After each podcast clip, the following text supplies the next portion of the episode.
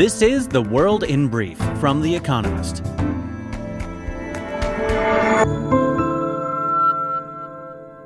Our top stories Russian forces pounded Lysychansk, the last Ukrainian holdout in the eastern region of Luhansk. The local governor said that the Russians were attacking with, quote, all available kinds of weapons. Earlier on Saturday, large explosions were reported in Mykolaiv, a city in southern Ukraine that has been under Russian fire for several days. President Joe Biden promised that the federal government would protect women traveling for abortions, whom he predicted some states would try to arrest. In June, the Supreme Court overturned the constitutional right to abortion. Since then, seven states have outlawed abortions, though federal judges in Kentucky, Louisiana, and Utah have temporarily blocked the bans. On Friday, Texas's Supreme Court overturned a lower court ruling that had frozen the ban. Almost 2.5 million passengers passed through American airports on Friday, 13% more than a year ago when COVID 19 restrictions remained in many states. Airlines, beset by staffing shortages, are struggling with the 4th of July holiday weekend. More than 1,100 flights have been canceled since Friday, and more than 11,000 delayed. Separately, Ryanair cabin crew in Spain will strike for 12 days this month, adding to disruption in Europe. Tesla, Elon Musk's electric car company, delivered 254,695 cars in the second quarter of the year, 18% fewer than in the previous one. The firm blamed supply chain problems and a temporary shutdown of its factory in Shanghai due to COVID 19 lockdowns. At least 30 Nigerian soldiers were killed when gunmen attacked a mine in Shiroro, in the country's center. The ambush took place on Wednesday, but the casualties have only recently been confirmed, according to Reuters. Authorities have not named the attackers, but Boko Haram, a violent jihadist group, is active in the area. Legislators in New York passed a law banning guns in many public places in the state, including on public transport and in parks and hospitals. Those applying for a gun license must also undertake training and declare their social media accounts for review. The law is an attempt to mitigate a recent decision by America's Supreme Court to strike down a New York law restricting who can carry a concealed firearm.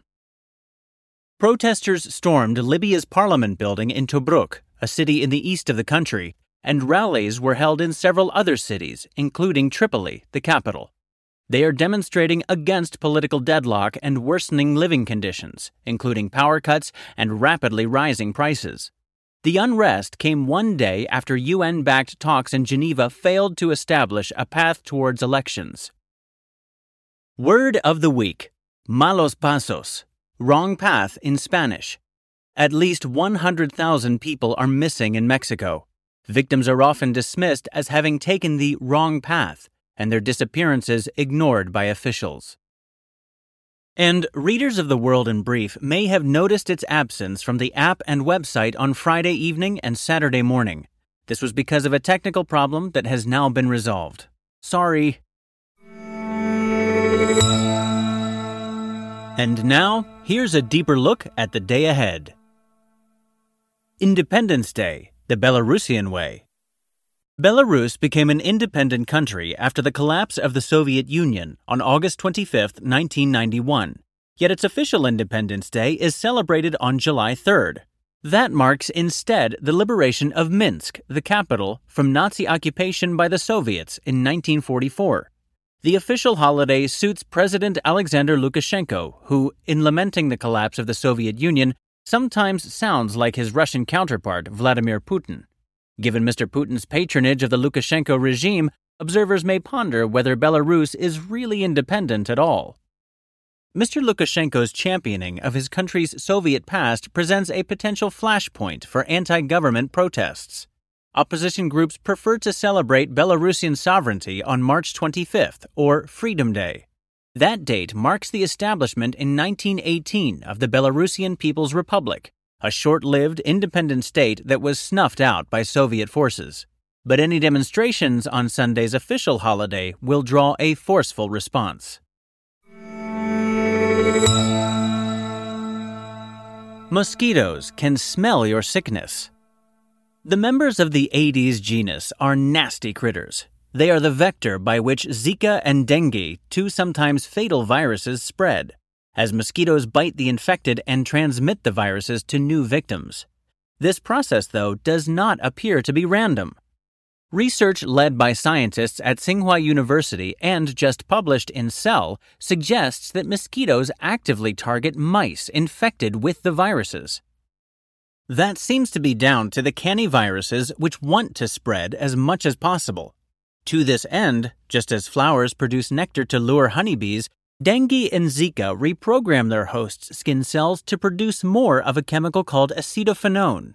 It is catnip for mozzies, when it is applied to human hands, they come swarming. The scientists want to edit mosquitoes' genes so that they cannot smell their favorite aroma. In the meantime, a commercial acne treatment will mask it. But if you are in tropical climes and find yourself a magnet for mosquitoes, it may already be too late. Africa Fashion comes to London. For African designers in the second half of the last century, rejecting imported European fabrics in favor of local materials was a way to celebrate their independence from colonialism. Africa Fashion, an exhibition tracing the continent's style up to the present day, opened this weekend at the Victoria and Albert Museum in London. Among those featured is Shade Thomas Fahm, who in 1960 opened Nigeria's first fashion boutique and was a figurehead for what became known as the African Renaissance.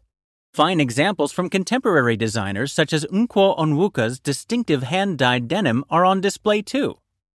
In some ways, the exhibition could and should have happened years ago. A formalized fashion scene has existed in Africa for decades. But there is something uniquely exciting happening now. Africa is the youngest continent in the world, and its youthfulness has spurred an outpouring of creativity which echoes the independence years.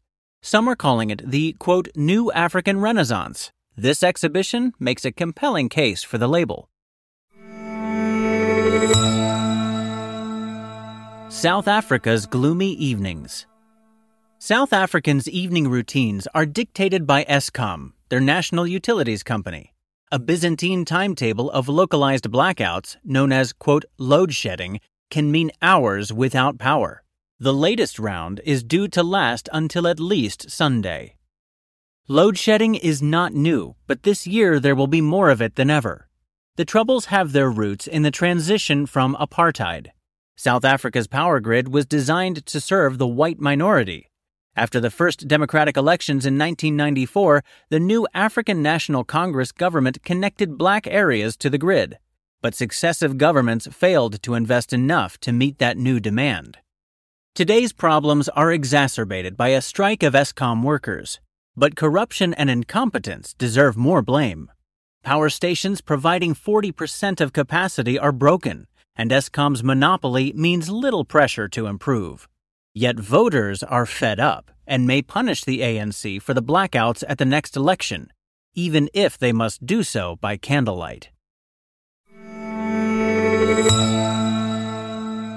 Weekend Profile Bongbong Marcos, the Philippines' new president.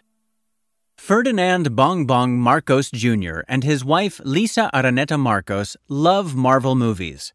One day, late last year, they were watching Ant Man, a film about a superhero who can manipulate his size, when he turned to her and said, Okay, we're going to do this. Do what? Mrs. Araneta Marcos asked. Run for the presidency, replied Mr. Marcos, who is universally known as Bong Bong. On June 30th, he was inaugurated as President of the Philippines and soon after arrived at Malacanang Palace, his official residence for the next six years. For Bongbong, aged 64, it was a homecoming. He first moved into Malacanang in 1965 as a seven year old, when his father, Ferdinand Marcos, became president. They stayed until 1968, when Marcos Sr., who declared martial law in 1972 and whose reign descended into a brutal kleptocratic dictatorship, was forced into exile by a popular, peaceful revolution. The Marcoses are thought to have plundered billions of state money while in power. It has been said they took millions of dollars of cash, gold bars, and jewelry with them when they fled. Looking back, Bong Bong remembers those years fondly. Quote, You were a little spoiled, especially as a kid. You were very well attended to. You were very well cared for, he told CNN Philippines in April. Marcos Sr. died in 1989, and the family was allowed to return to the Philippines in 1991. Imelda, Bongbong's mother, immediately set about trying to rehabilitate the family name. She ran for the presidency and lost badly. But Bongbong won a seat in the House of Representatives from the Marcos' traditional stronghold of Ilocos Norte in the north of the country. He has served as a congressman, senator, or governor for most of the past 30 years. In 2016, he ran for a vice presidency, but lost narrowly. On May 9th, he trounced his closest rival for the presidency. With 59% of the vote, he has the strongest mandate of any president since his father. The victory probably means less to Mr. Marcos, who observers and friends describe as, quote, laid back, than it does to his mother. Imelda, now 92, never accepted that Filipinos had turned against her family or admitted any wrongdoing. Indeed, none of the Marcoses has ever apologized for the cruelty or plunder of the dictatorship. With Bong Bong back in Malacanang, she will stand vindicated. As for Bong Bong himself, he could not resist using his inauguration speech to praise his father's rule. He got things done, Bong Bong said. Quote, so will it be with his son. The winners of this week's quiz. Thank you to everyone who took part in this week's quiz. The winners, chosen at random from each continent, were Asia, Jinhong Park, Suwon, South Korea. North America, Umesh Balasubramaniam, San Diego, United States. Central and South America, Inez Sanchez, Panama City, Panama. Europe, Serban Ionescu, Bucharest, Romania. Africa, Hassan Aloui, Rabat, Morocco. Oceania, Ewan Mackenzie Bowie, Auckland, New Zealand. They all gave the correct answers of Carol Moseley Braun, Oliver Hardy, In the Bleak Midwinter, The Times, and Mutual Funds. The theme is Charles Dickens novels A Christmas Carol, Oliver Twist, Bleak House, Hard Times, and Our Mutual Friend. And visit the Espresso app for our new weekend crossword, designed for experienced cruciverbalists and newcomers alike. Finally, here's the quote of the day from Wisława Szymborska. Any knowledge that doesn't lead to new questions quickly dies out. It fails to maintain the temperature required for sustaining life. That's the World in Brief from The Economist, available three times every day of the week. You can also hear interviews and analysis from our journalists, including our current affairs podcast, The Intelligence, on your podcast app. And subscribers to The Economist have access to each week's full edition in audio. Just download the Economist app to start listening.